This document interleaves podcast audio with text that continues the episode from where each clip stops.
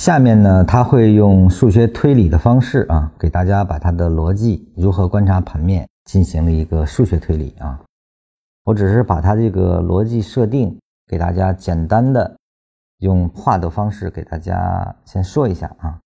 第一段呢是 a 加 a 的例子，这个 a 呢是小于等于一分钟走势，比如说啊，那么这个大 A 呀，实际上它是大于三十分钟以上走势的啊，它可以分解出五分钟的 n 个走势来啊。而后呢，我们假定 A 是上升的，那么通过 A 的拆解。我们把它拆解成是五分钟啊，我们这里面只用 a 一、a 二、a 三的序列来表达啊，它就是这些序列的五分钟的相连啊。这个需要注意的是，你得先把它处理成五分钟啊，每一个同级别处理。而后呢，在这个处理完之后呢，这里面就有几个关系，一个呢前面有一个 a，那么后面我们把它拆解成是不同的。a 的 i，a i i 这个是一个参数，那么 a i 加二是什么意思呢？就是跟它相隔的同向的逻辑的一个参数，你代入就能理解了。i 比如说为基数是等于一，那么就是第一段，这是 a 一，那它就等于 a 三嘛，啊，一二三，那就是跟它同向的两段的比较啊。当你是在中枢在构建的时候。a 一和 a 三可以相接触，也可以不接触。那么它如果是接触的情况下，那我们就一三是否产生背驰来进行观察。如果产生背驰，它就构成买点。a 三的运动空间小于 a 一，因为是同级别，不考虑级别了，那么它的动能就弱，那它就变成一种叫盘整内的背驰情况啊。我们这儿就可以考虑买啊，就是买点。那么同样的，它反上来的这个 A 四啊，二和四去比较，如果它是背驰的，那你这儿就是卖；如果不背驰，就去观察。这个就是前文说的这个中枢内的一个处理原则了啊。那么当一个运动开始产生，你比如说啊，这是 A 啊，而后呢，后面产生了 A 一、A 二、A 三、A 四、A 五、A 六这样的运动。当这个 a 的 i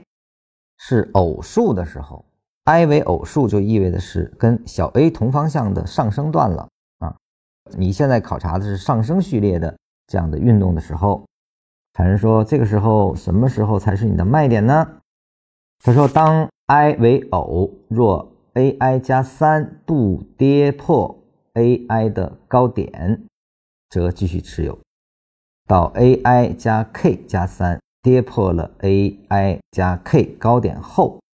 不出新高或盘整顶背驰的 a i 加 k 加四卖出啊，其中 k 为偶数啊。我们来看一下它在描述什么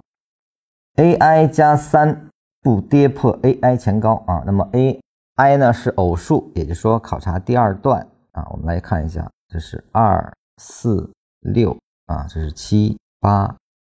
二加三啊，是五啊，这是第五段，就是这一段，这个不跌破前面这个高点，也是跟它形成了三买关系，那就是继续持有，直到 a i 加 k 加三跌破了前高，k 是偶数，比如它最小的偶数是二啊，那么 i 也是偶数，它也是二啊，那么加三啊，那它就是七啊，我们考察第七段。直到持有到第七段啊，跌破了 a i 加 k，七减三十四啊，跌破它的高点，也就是其实相当于形成中枢。当这个时候第八段不出新高，或者盘背顶背啊，就是这儿形成中枢了吗？出了新高，但它跟它发生了背驰关系啊，这个时候就可以卖了啊。那么反过来也是一样，就是大家可以用这个，你去看一下它所描述的结构特征，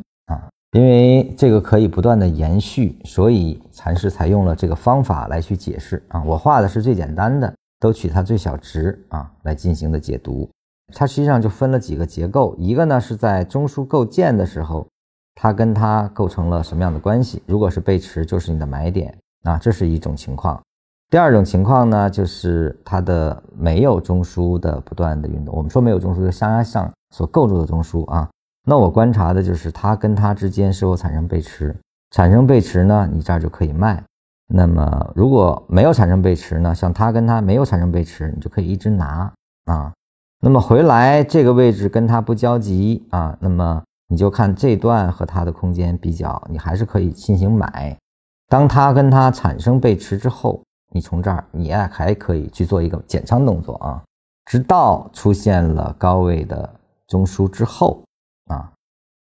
它俩一形成中枢，你就观察它跟它是否产生不出新高的情况，或者它是否出了新高，它跟前面是否产生背驰情况。翻过来也是一样的啊，用这个办法也是可以推导的啊，它用的这种说明。实际上呢，当你能够对走势进行同级别分解之后啊，那么无论它怎么演绎，无非就是中枢构建、离开段的延伸，还有中枢的再次构建过程啊。那么在这些过程中，禅师都给出了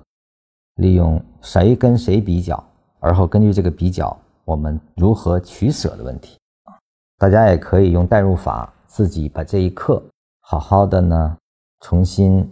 再梳理一遍啊，自己能通过这个办法演绎出来，可能你的印象会更加深刻。